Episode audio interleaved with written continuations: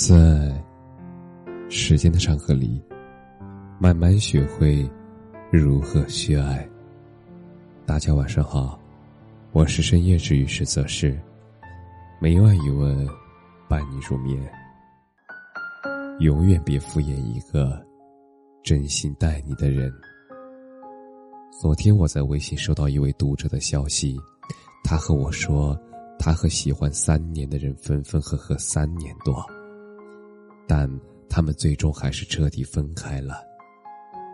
虽然心里还是会很想他，但是真的不想再承受那种被忽略、被敷衍的滋味了。一句话带过了多少失望和委屈。其实，离开一个没那么爱自己的人，说到底，是一件心事儿。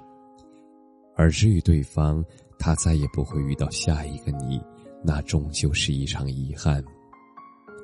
类似的关系还听过好些个反转的桥段，一方彻底死心转身离开，而另一方却在失去以后幡然醒悟，悔不当初，再去认错挽留，发誓以后再也不犯浑。但可惜镜子碎了。再怎么拼凑，也愈合不完全了。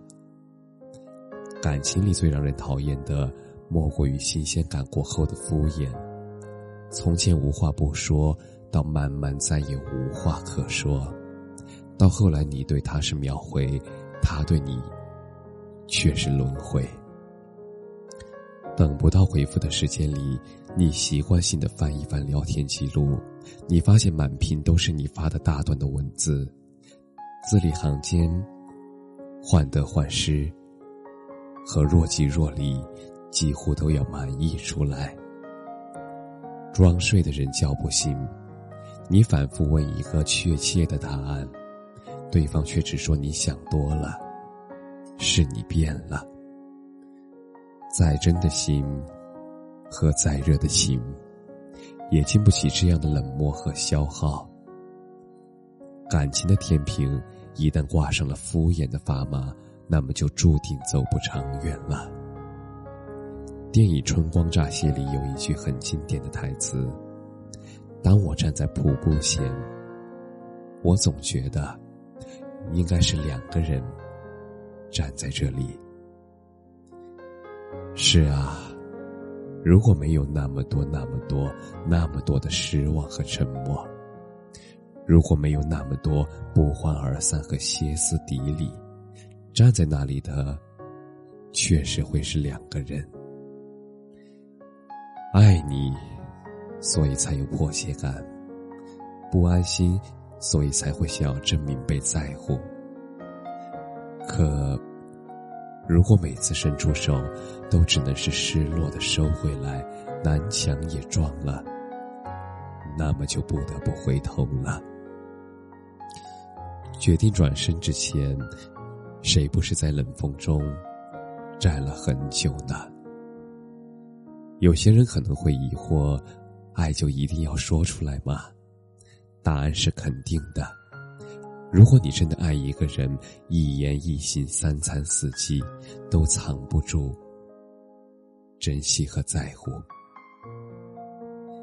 而当一个真心待你的人突然总是反复向你确认有关感情的问题，那一定是因为他捉摸不透你的意志了。被敷衍的人最明白惊恐与不安。所以，如果真的爱，那么就永远不要再因为敷衍而寒了对方的心。感情是需要双互的，双向的奔赴。缺了谁的真诚和热情，都是不行的。有句话说：“我早晨给你发消息，中午给你分享视频，你隔了很久才回复我。有的时候，你甚至直接不回。其实我都明白，我对不喜欢的人也这样。没有人会突然消失，只不过是大家都只会主动去找。”自己在意的人，很多感情可以患难，却难以同甘。那就是因为习惯了拥有，就忘记了珍惜。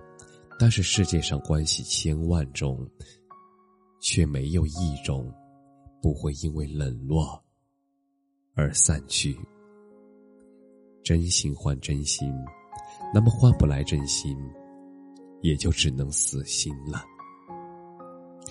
就算扛得住被敷衍的失望，也扛不住心头害怕打扰的酸楚。谁没有自尊和傲骨呢？尴尬久了。那么最后也只剩沉默了。高晓松说：“感谢时光与流逝中的恩宠，感谢成长与回望，感谢缘分和信仰。聚散自有天注定，不怨天不怨命，但求山水共作证。不是害怕聚散分离。”我们只是希望，我们都会在自己选择的关系中尽了全力。如果真的很爱、很在乎一个人，那么就不要让他带着情绪过夜。绝大多数争吵和分歧，都是因为还爱。既然出发点和落脚点都是希望两个人能有一个好的未来，那么过程何必非要走得那么曲折呢？而若是你已经没有那么爱了，就干脆一点，让彼此痛的时间缩短一点，没有谁离不开谁。体面、坦然的好聚好散，远胜过敷衍疏离的冷暴力。人来人往都是常态，缘聚缘散莫要强求。世间悲冷，冷暖自知。相遇相守，两下珍惜。